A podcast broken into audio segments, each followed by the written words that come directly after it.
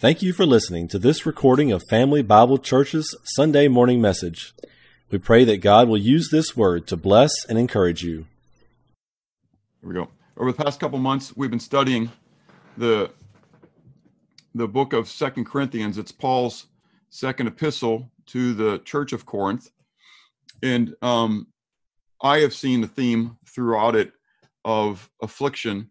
And Paul begins in the the first chapter talking about the purpose of afflictions and um, why God allows those things um, into our lives in order for us to be able to minister to others. But he uses a lot of his own personal illustrations in the midst of all this, discussing how afflictions um, come upon us and how we're supposed to deal with them. In the beginning part of the book, he, he deals with um, more of the, the physical side of stuff. Um, and then he, he begins to transition, as we've talked about, into the um, the spiritual side of of those afflictions. In over the past couple of weeks of studying Second Corinthians, we've considered the the the concept of spiritual afflictions, in which um, Paul has been bringing up and discussing. And when we got in then to chapter ten, specifically, we saw that he made a statement here um, discussing the fact that the weapons of our warfare are not carnal but mighty in, in power, and that these weapons of our warfare are are are going to be used in in light of these spiritual afflictions that are going to come in our our our life as we stand for Christ. Um, the reality is that there is a, a war, a spiritual war that's going on. It's um, throughout the world, um, but it is a, a, war that is between um, God and Satan and his forces. And Satan seeking to uh, go against anything that, that God desires. And I don't think we fully get a, a, a great comprehension of what all was going on in that war. But I can tell you that specifically that the, the primary target, though we're talking about truth, is is just the fact that Satan doesn't want God to get the glory. And and that sums it up in a nutshell. But God has has brought out his glory in certain ways, and He's revealed it to us through His Word as well.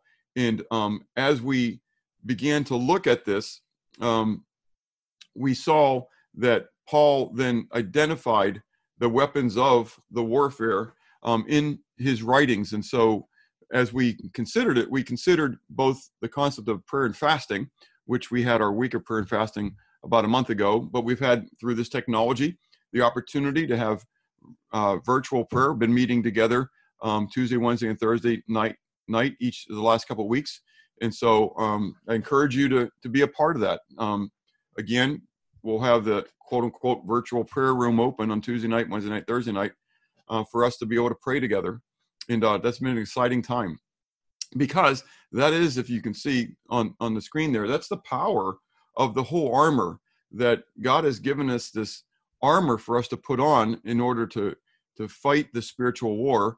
Um, but the the power of it all um, is is prayer and fasting. And so, but it is all tied together to truth. And so the the the importance of truth um, cannot be overstated. God has given us absolute truth, and Satan wants to continually attack that.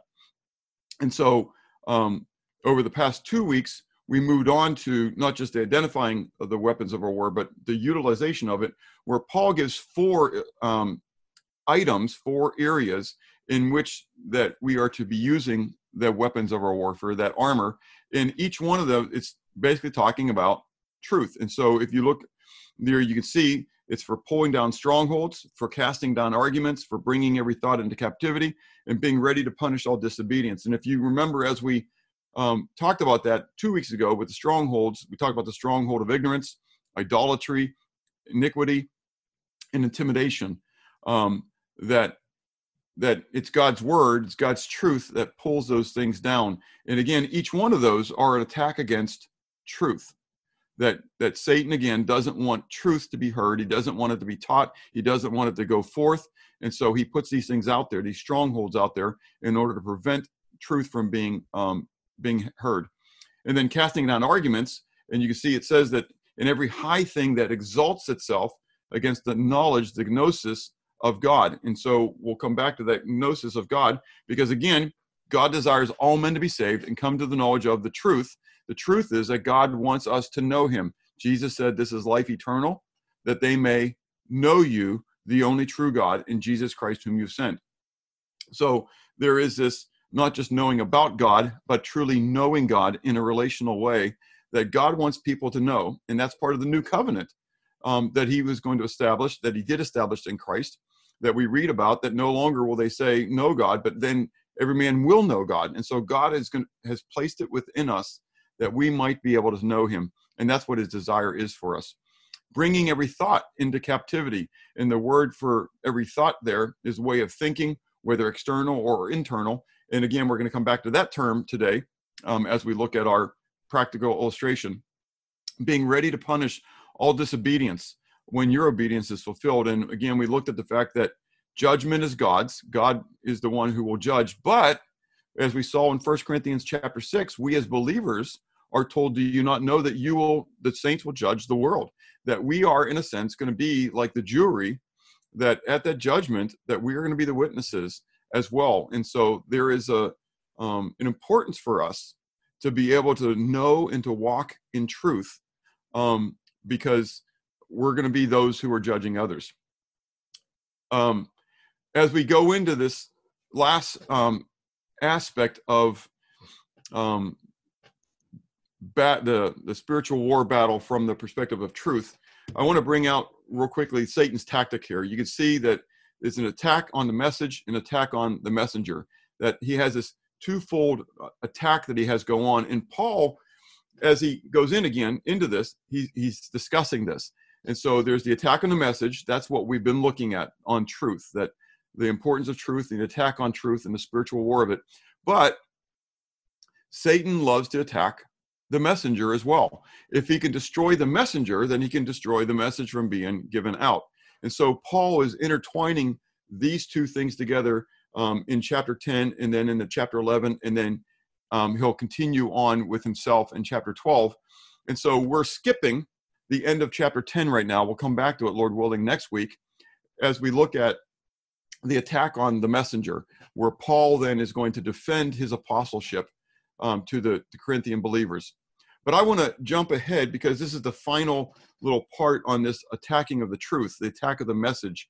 Um, a practical application illustration that Paul is going to give to the Corinthians, um, discussing his great love, his concern for them, that they actually might fall prey to deceivers who come in who distort or change or um, modify the truth um, that he's concerned that they may very well then accept them. And so Chuck read from um, verses 1 to 15 just a little bit ago in Second Corinthians 11. You can see it on the screen if you're if you're watching this on YouTube um, or here live. Um, that the reality is that that it goes from verse 1 to 4 and then verse 13 to 15 where Paul starts off with I'm jealous for you with a godly jealousy. Paul has first of all his his great desire for them um, is a warning against the deception. And you know, the word jealousy again, we take it as a negative term, but it's the word um, zealous. Actually, it's it's literally that in the Greek.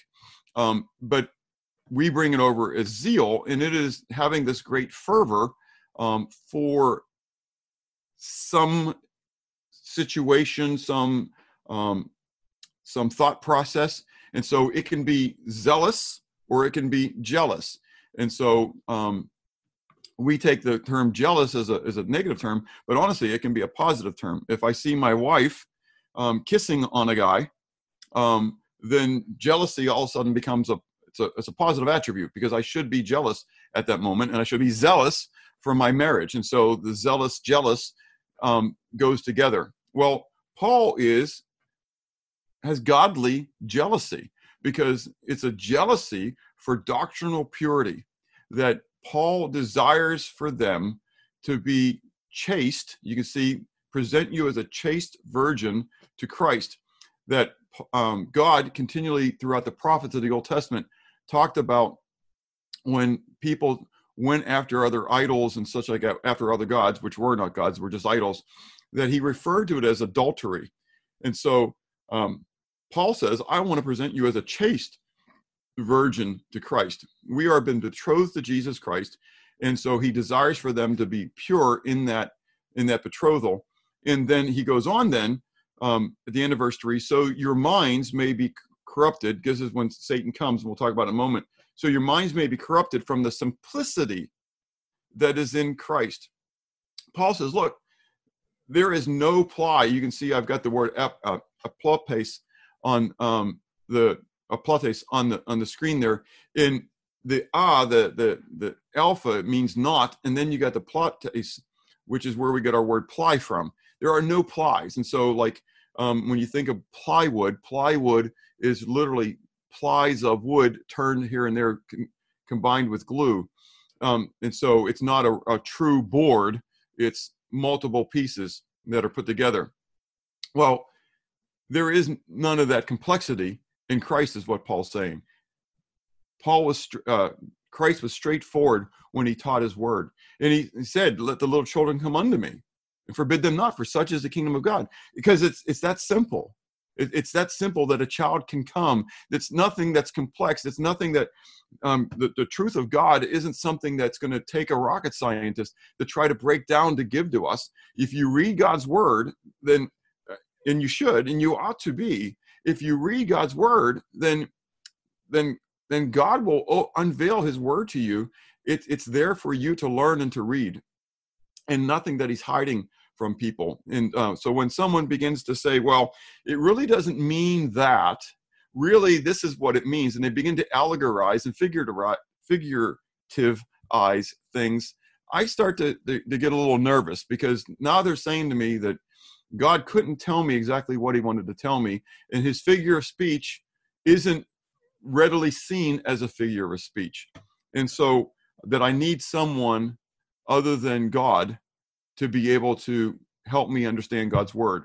Now, I understand he's given to the church pastors and teachers, of which I'm one, to equip the saints into the work of the ministry. And so there is a purpose for that, but I think that God himself has promised us, and we'll see that in a moment, and just as we come down in here, he's to give us the Holy Spirit to lead us into all truth. And I believe that. I believe that that that the Holy Spirit can lead us into all truth. That's not just Bob leading Bob into all truth, but it's leading each of his his his children, each of his believers into all truth. And so Paul's desire was for them to have uh, purity of doctrine, but then he then begins to talk about this deception of Satan, and um, and he gives them um, an illustration from the garden, from Genesis chapter three, where we read about how again, God had given the simple truth to Adam. You can eat from the tr- any tree in the garden that you want, except for one tree. That's the tree of the knowledge of good and evil. The day that you eat from that tree, you shall surely die. So, not hard. One command eat from any tree you want, except for one tree. Genesis chapter 3, we see Satan coming in the form of a serpent, coming to Eve, not to Adam, but to Eve. And he says, Has God said that you cannot eat of any tree in the garden? Well, instantly, um, Eve replies, No, to God didn't say that. Now, that's commendable that she knows that because that means that Adam must have communicated that to Eve. Okay. And so, but she then says, she answers it properly. No, God didn't say that, but she says it's only the one tree that we can't eat of, nor shall we touch. Well, God didn't say you can't touch. Instantly, she adds a little bit to it. And so Satan then begins his work about causing her to question and to, to, um, to consider the veracity of the truth of God's word. Well, God didn't really say that. God, God knows that the day that you eat of it, um, your eyes will be opened. Now, was that a true statement? Yes, it really was. Because what did happen when Adam and Eve ate from the, the, the tree? their eyes were open. They knew the difference between good and evil. But Satan didn't stop there. Satan had said, what he said was, God knows that the day you eat of it, your eyes will be surely open, and you'll know the difference between good and evil, and you will become like God. That's where the, the catch comes. Because now all of a sudden it's, oh, well, hmm, I think I might want to become like God. And so they now begin, Eve first begins to look at the tree. She sees that it's good for eating, it's able to make one wise. And so she reaches out and she takes it. And then she does the next, if you would, logical, maybe illogical, but thing. And then she turns around and hands it to her husband. And at that moment, we're told, because it's Adam's sin that brought sin into the world, that their eyes were opened and they knew they were naked and they were ashamed. Not only were they ashamed, but then they hid themselves from God as God came into the garden to spend time with them in fellowship as he normally did. That's that gnosis. That's that that that that that knowledge of God. They had a relational knowledge of God. They had intimacy with God prior to sin entering into the world. That's what God wanted them to have. And so this deception of Satan is first of all with the illustration and secondly the corruption of our minds which we saw again in Second corinthians 10 when we were talking about the, the truth um, bringing every thought into captivity that it's the way of thinking. And so what satan loves to do from outside and from inside is to love to, to, to distort our way of thinking. It's amazing to me as we go through this time to um, to see on social media um, people pontificate their thoughts um, and they're giving us their way of thinking. Um, in it's amazing to me how much of it is not based upon the word of god period. It's based upon their own opinions. And i when I get into conversations with people um, regarding um, truth, uh, one of the comments I, I, make a lot, and it may sound arrogant, and I don't mean it to be that way, is that I don't really care about your opinion. You ought to care about my opinion. What we ought to care about is what does God's word say? Because that, honestly, is absolute truth. And what Satan loves us to do, loves to do, is to begin to twist things bring things in, distort things a little bit, help help us in a in a evil way, change the way we think, but not in a biblical manner, but in a worldly manner, in a in a unbiblical manner. And so he brings those those thought processes in from the outside and he inundates it. And if you think about it, we are being inundated right now with opinions coming in from all the different parts of the media. The, the world has been doing things based upon the, the, the input from the media, not necessarily from the truth of God's word, because they don't want that. They want to be like God.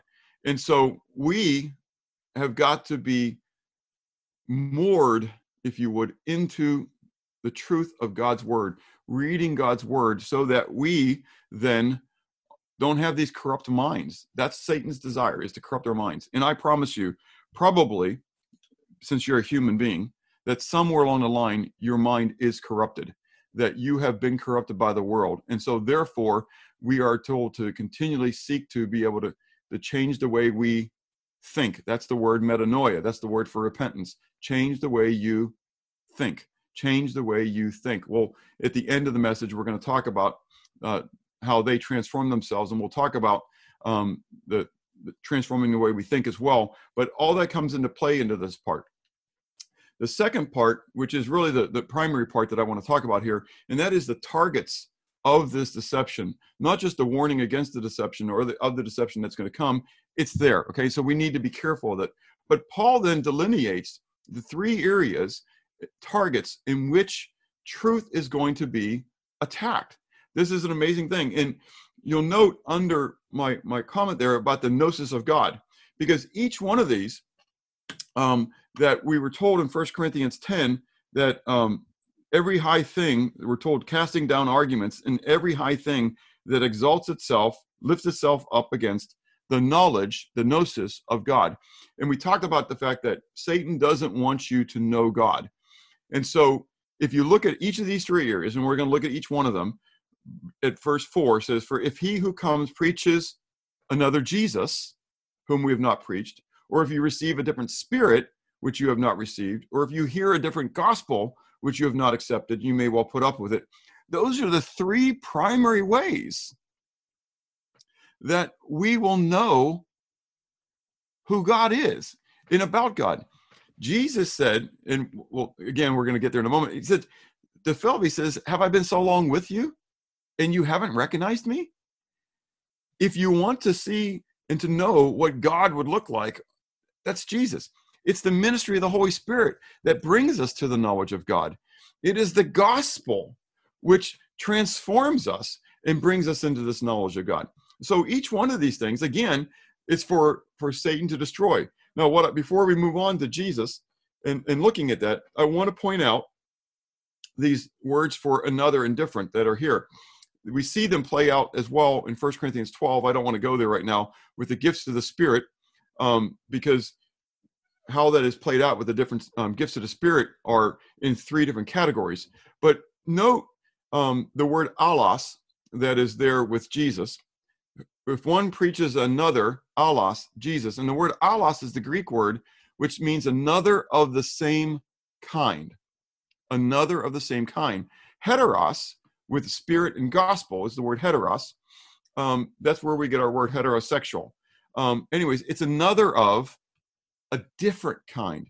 And so, so this is important because um, people can bring another Jesus to you, and they may be making it seem like it is the same Jesus. That, yeah, I mean, look at the picture. This is Jesus. This is the Jesus I'm talking about. But it's not the same Jesus. It's another of the same kind, but another is not good enough. It's the true Jesus.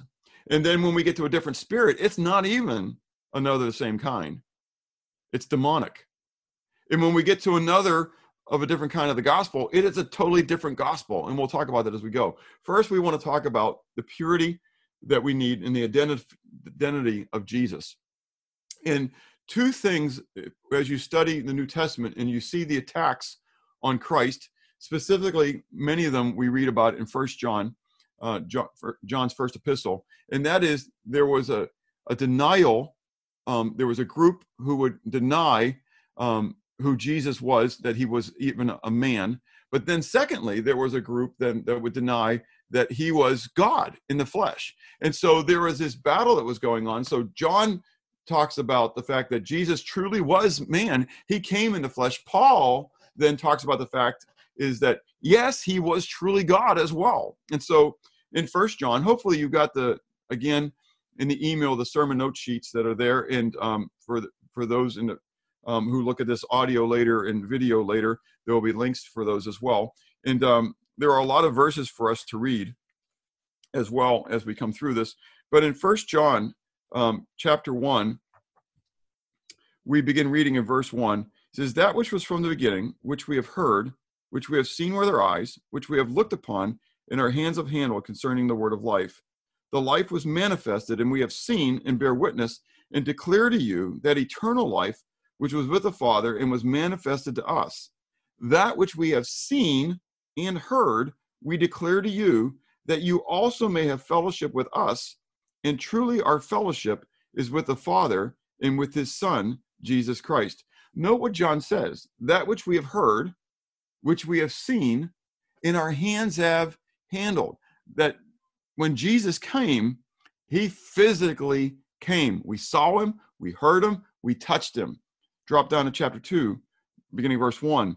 My little children, these things I write to you so that you may not sin. And if anyone sins, we have an advocate with the Father, Jesus Christ the righteous.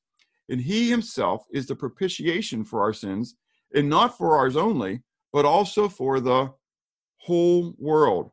So for he himself to be the propitiation. So when he died on the cross, that meant that he was that human that was dying on a cross, that there wasn't this um, human body over there that he merely embodied for a few moments but and that's what they believe that they believe that a spirit came down upon jesus as baptism and then it left before that before he died on the cross because god couldn't do that.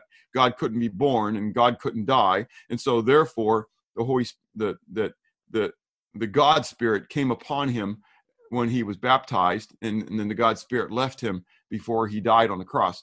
But john says oh no that's not the case that he himself is the propitiation for our sins. And then drop down into verse 18 of chapter 2 little children it is the last hour and as you have heard that antichrist is coming even now many antichrists have come by which we know that it is the last hour they went out from us but they were not of us for had they been of us they would not have they would have continued with us but they went out that they might be made manifest that none of them were of us.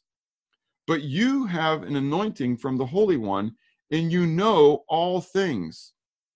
I have not written to you because you do not know the truth but because you know it and that no lie is of the truth. Who is a liar but he who denies that jesus is the christ. He is antichrist who denies the father and the son. Whoever denies the son does not have the father either. He who acknowledges the son has the father also. So there was this group who understood that the Christ, Messiah in the in, in, in Hebrew, Messiah would be the Son of God, that he would be God incarnate, that they understood the, the prophecies from Zechariah and from Isaiah that, that Yahweh would come and that he would come in the flesh and he would be the embodiment of that anointed one, Messiah. But they would then deny that Jesus, the man Jesus, was that individual. Again, that he only came upon him and then he left. But no, John says, no, no, the one who does that is a liar. He who denies that Jesus is Messiah, he's a liar. And so that you can't split the two together, that Jesus actually is Messiah, and he is the one um, who came in the, in the, in the flesh. And then in chapter 4 of First John, we read, begin at verse 15, and we have seen and testified that the Father has sent the Son as Savior of the world whoever confesses that Jesus is the Son of God, God abides in him and he in God. And so he now takes it to the next level, not just Messiah, because then again, some would say, well, Messiah was was he he was just a man as well. But now he goes the next step and saying, no, no, if you deny that he's the Son of God, that he is deity himself, that that you're a liar as well, that you actually are um, going against God himself. Paul states the same concept in 1 Corinthians chapter 15. 1 Corinthians 15 is the chapter regarding the resurrection. It begins with the, the gospel message and then goes into um, the importance of the resurrection and how that'll play out in our resurrection one day. And so, as a part then of that um, presentation of the gospel message, you'll many of you will know this because you've memorized verse three and four. Um, you'll notice this: "For I delivered to you first of all that which I also received, that Christ, Messiah, died for our sins according to the Scriptures." So again, that eliminates the fact that again the God Spirit left him before he died. That Christ died for our sins according to the Scriptures, and that he was buried, and that he rose again the third day according to the scriptures, and that he was seen by Cephas, then by the 12, and then he goes on with a list of people who have seen him. And again, the important part of him being seen is critical, and that is after he, he wasn't then raised spiritually. Again, so again, there's these people who want to say that this is all a spiritual thing, that when Christ then rose again from the dead, it wasn't a physical resurrection, it was only a spiritual resurrection. And so the, the, the apostles attack this and say, this is unfounded, it is untruth, this is a deception of the devil. Don't believe it. That actually Christ was buried, Christ was um, Christ died, Christ was buried, Christ rose again, and he was then seen after he was rose again. So he was seen um, by the 12. First Corinthians 15, then down in verse 12, we're told, now if Christ is preached that he's if he if now, if Christ is preached that he has been raised from the dead, how do some among you say that there is no resurrection of the dead? But if there is no resurrection of the dead, then Christ isn't risen. And if Christ is not risen, then our preaching is empty and your faith is also empty. Do you get it? This is the importance of it. Now, I mean, I know that we we uh, we all on this um, coming together in the Zoom um, thing, you know, we all believe in Christ and we all believe that Jesus Christ physically um, died and they physically resurrected. Um, but you know what? Satan loves to continually to, to challenge us. And if any of you are here um, and you're you start to wonder that you're starting to doubt that, um, understand the, the the tentacles of of where this plays out. If Christ isn't risen, if it really wasn't Him in the flesh who was risen, if He wasn't literally, if He didn't literally die, was buried, was raised from the dead, um, then then everything you believe is gone. It's not even just that. It's, you you can't pick and choose which parts that you want. If if Christ's resurrection is gone, everything is gone. Secondly, then is his deity. Again, there are some then who want to say, yes, Jesus in fact came. Yes, he was Messiah, but no, he wasn't God. Again, that is totally contrary, contradictory to um, to to the scriptures. Now we've spent a lot of time on this over in the past, and I don't want to spend a lot of time on it right now. There are a lot of verses there um, that I've given you from Isaiah 43. Again, there are verses we just finished Zechariah last year um, talking about the passages in Zechariah that very clearly Yahweh is going to come in the flesh. Uh, every eye will see him. Uh, they will look upon him whom they have pierced. Um, but in these passages in Isaiah, these aren't the ones um, literally they're talking about Yahweh coming. That's in Isaiah 48 as well. But these are the ones that, again, um, just give um, description of who Yahweh is. That Yahweh alone is God, and Yahweh alone is the Savior. That beside Him there is no other God. Besides Him there is no other Savior. So you can read those later. But then in John 1, though, we begin to read the what is stated about Jesus in the New Testament that there is the assumption that he is God. In the things that we read that Yahweh declares about himself through Isaiah and the other prophets are then attributed to Jesus.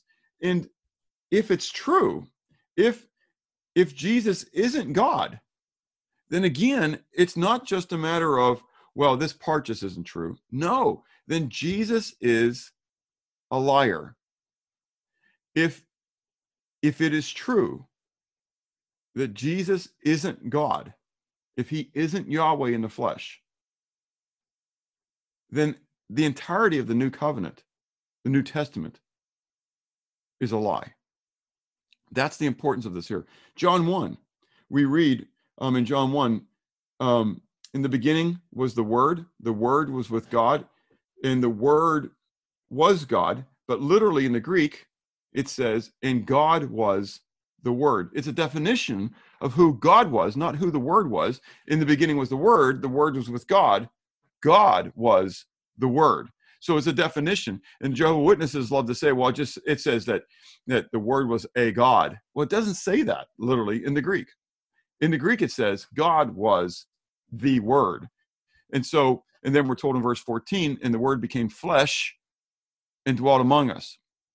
Then we're also told that in Acts 20, 28, I, I love this passage. Oh, before I get there, Titus 1, Titus 2, and Titus 3. The importance of these Titus passages is so critical because, again, in those Isaiah passages, Yahweh declares that he himself alone is the Savior. There is no other Savior. But Paul says to Titus in chapter 1, um, verse 3, he refers to God our Savior. In verse 4, he refers to Jesus Christ our Savior. And then in uh, chapter 2, um, he refers to God, our, our, our great God and Savior, Jesus Christ. But in verse 10, he talked about God, our Savior.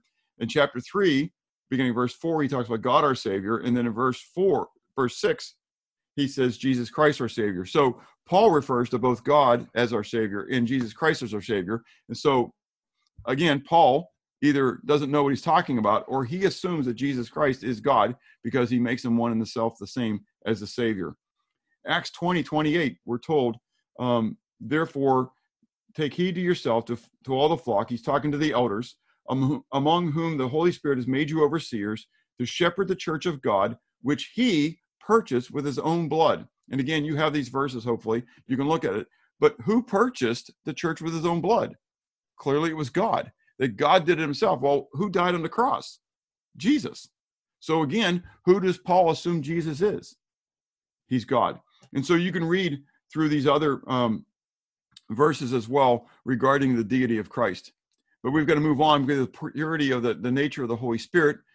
Jesus talks about who who the Holy Spirit is, and so that he's not an it, he's an he is a personality, he is a, a, a part of the Godhead who was going to be sent by Jesus himself when Jesus left, and that the Holy Spirit was going to have a particular um, function when he came, and that was he was going to lead us into all truth.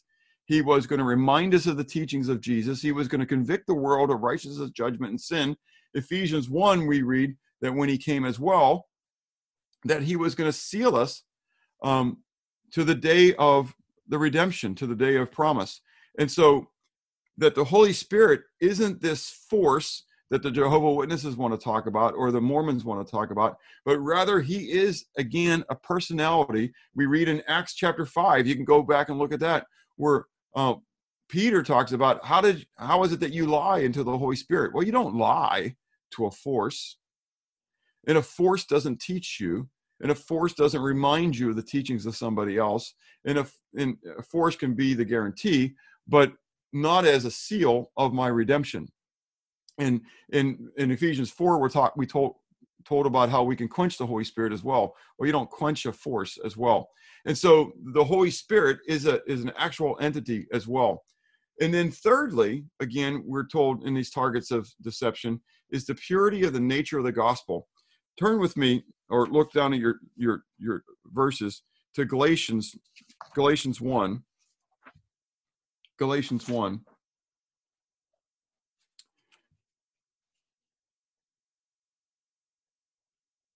Where Paul writes, I marvel that you are turning away so soon from him who called you to the grace of God to a different heteros, a different, a different kind of gospel, which is not another allos, another the same kind, but there are some who trouble you and want you to pervert the gospel and want to pervert the gospel of Christ. But even if we or an angel from heaven preach another gospel to you than what we have preached to you, let him be accursed as we have said before. And so now I say again if anyone preaches any other gospel to you than what you have received, let him be accursed. For do I now persuade men or God, or do I seek to please men? If I still pleased men, I would not be a bondservant of Christ. There is no other gospel. Well, what's the other gospel that would be given? It would be a gospel of a different kind. Well, to be a different kind, you got to know what kind we have. Well, what is the gospel that we have? Well, Romans 1, uh, Paul talks about this all through the book of Romans. Romans 1, verse 16 to 17 I'm not ashamed of the gospel of Christ, for it is the power of God to salvation to everyone who believes, for the Jew first and also for the Greek. For in it the righteousness of God is revealed from faith to faith, as it is written, the just shall live by faith. That the true gospel is a gospel of faith, not a gospel of works. And so we read that in chapter uh, 3, verses 19 to 31. I'm going to summarize it in verses 24 and 28, where we're told, being justified freely by his grace through the redemption that is in Christ Jesus.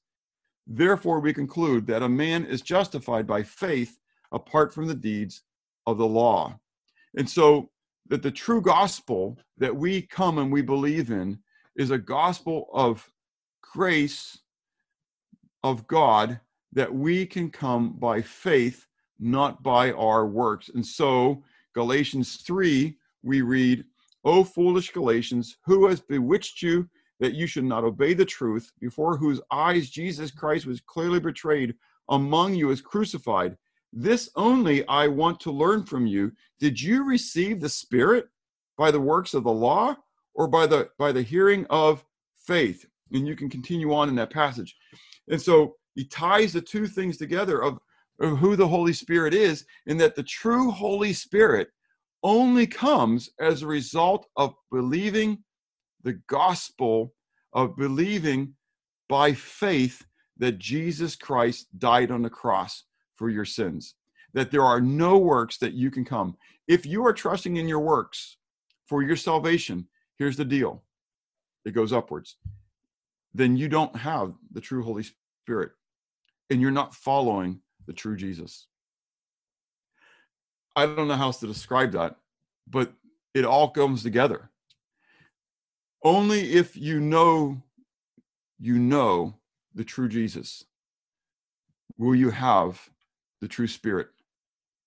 And that's by following the true gospel. It's a gospel of faith, a gospel of grace, not a gospel of works. Now, Paul quickly at the end here talks about these ones then who are going to be workers um, against it. And you can see the, the, the themes that are going to run out here in this. For such are false apostles, deceitful workers. Down in verse 14, Satan himself. Verse 15, his ministers also. And all of these transforming themselves into something different. So the false apostles become the apostles of Christ. Satan, into who is a dark angel, becomes an angel of light. His ministers also then become ministers of righteousness, whose end shall be according to their works. So first of all, we see their transformation and the importance of this is that it's a metaschemati, not a metamorphosis or even a symmorphosis. You say, well, okay, what does all that mean? A metaschemati, so the word meta means to change. So meta noia, change the way you think. That's our word for repentance, right? Meta noia, change your change your thinking. Well, meta, change schemati. Schemati is the Greek word for the outward form my morphe, that's our second word, metamorphosis, okay? My my morphe has always been the same. I have always been Bob. This is who I've always been. But my schemati has changed. If you'd seen a picture of me back when I was in fourth, fifth, sixth grade, I had a long, I had long hair and and all this kind of stuff, and I didn't have a beard. Um, and so my my schemati is different today than it was back then there are many people today who are undergoing surgeries to change their schemati, but they can't change their morphe. They are who they always have been, who they were born to be. It's their very nature. God has placed it within them. And so these individuals aren't changing their nature, they're changing their outward appearance, their outward form. Now, where that comes into play is Romans chapter 12, right? we're told that I beseech you, therefore, brethren, by the mercies of God, that you present your bodies as living sacrifices, which is your reasonable act of worship, and do not be conformed to changing your outward appearance. Do not be conformed, changing your outward appearance to be like the world. Do not be conformed to the world, but rather be transformed, the metamorphosis, changing your the way you think that you be transformed in the renewing of your mind. So we as believers are told not to change our outward appearance to look like the world, but rather to have our inner nature continually be transformed by the word of God, that we might become more and more like Jesus. That that Second Corinthians 5 says we become a new creature, a create new creation, that the old are passed away, and behold, all things become new, that no longer are we like the old man, but now we become like the new. And so Romans 8 tells us that God's purpose for us is to become conformed. That's the symmorphos. Um, we are supposed to be conformed to the image of Christ, not conformed like I'm growing a beard. I joke about I grew a beard so I can look more like Jesus. That's that's that would be a sim a, a sim schemati. I, I'm not being conformed outwardly. I'm actually being conformed symmorphe to be conformed inwardly in my very nature to be more like Jesus. Well, these guys don't do that. These workers, these false workers, these workers of deception, they are metaschemati. They are changing their outward appearance so they can look like good guys. They can go on and they can they have their TV shows or whatever or beyond. And I'm not going to pick on any ones in particular. I have them in my mind, and you can um, have who you want in your mind. But it goes beyond even the, the, the TV preachers that we're thinking about. It's potentially the the boys who are are, are walking um, through your neighborhood or the, Jehovah Witnesses who, who, are dressed up really nice and, and they come to your door and, and they have this great presentation. They're workers of the devil. I mean, I, I'm not trying to be rude and I try not to be rude to them, but I mean, but I'm going to be clear to them. I'm going to be straight with them They can't be of God and I can't be of God at the same time. They have a different Jesus or I have a different Jesus. Their Jesus isn't my Jesus. Because my Jesus is Yahweh in the flesh. My Jesus is, is, is the true God. And, and the Holy Spirit who lives within me isn't just a force, it's part of the Godhead. I am the temple of the Holy Spirit. And so so we need to understand those things when they come, that we don't cl- close the door on them, but rather we give them truth. Look, they need to know the truth when they come to our place. And God has brought them for, the, for us to know, for, for them to know it. So their appearance, they make themselves look like apostles of Christ, angel of light, ministers of righteousness. And we can read about that in Second Peter 2 and Jude 3. But in the end, we're told that their end shall be according to their works that's their gospel. It's a gospel of works. And so their end shall be according to their works. And where we read Revelation 20, that every man, great and small, are going to be judged according to their works. But only those whose names are written in the Lamb's book of life, and that's the Lamb's book of life of grace through faith, are going to enter into the kingdom of God. James 3 1 says, Be not many teachers, because such have the greater condemnation. Matthew 23 um, tells us as well that there are levels of condemnation that are given to those who who who come to to God. And um and I'm not finding it on my sheet right here. There we go. Matthew 23, 14. Woe to you, scribes and Pharisees, hypocrites, for you devour widows' houses, and for a pretense make long prayers. Therefore, you will receive greater condemnations. Their end, and you can read the others of these verses as well, their end shall be according to their works. They will give an account. But those who follow them will give an account as well. You don't get a bye for following error. God has given us his word that we might know the fullness of truth. So, in the end, do you believe that Satan is real and that he's working through so called Christian leaders in order to lead people astray? How sad, but true. How well do you know the truth? So that when someone comes to you and they start spouting these opinions, whether to know that's really biblical or not. How well do you know God's word? Do you study? Let me just ask this. Do you spend more time in God's word than you do in social media, in the news of this world? Who really is the ultimate one who's inculcating quote unquote truth into your life? There's only one truth, and it's the Word of God. It is absolute truth.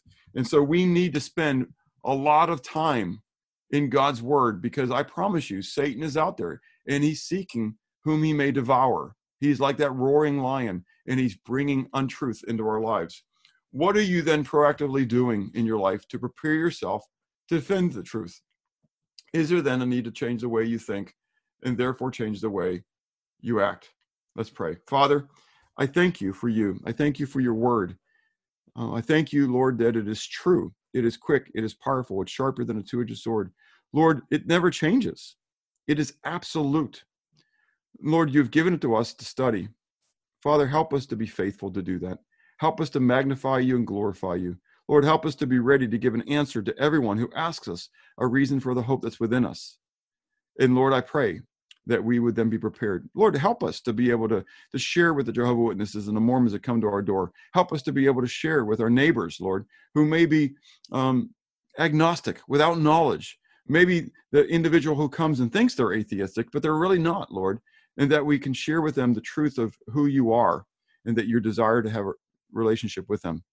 God, I pray that you be magnified in us individually, in us as an assembly. Lord, help us to reach our neighborhood, help us to reach our community with your truth. In Jesus' name, amen.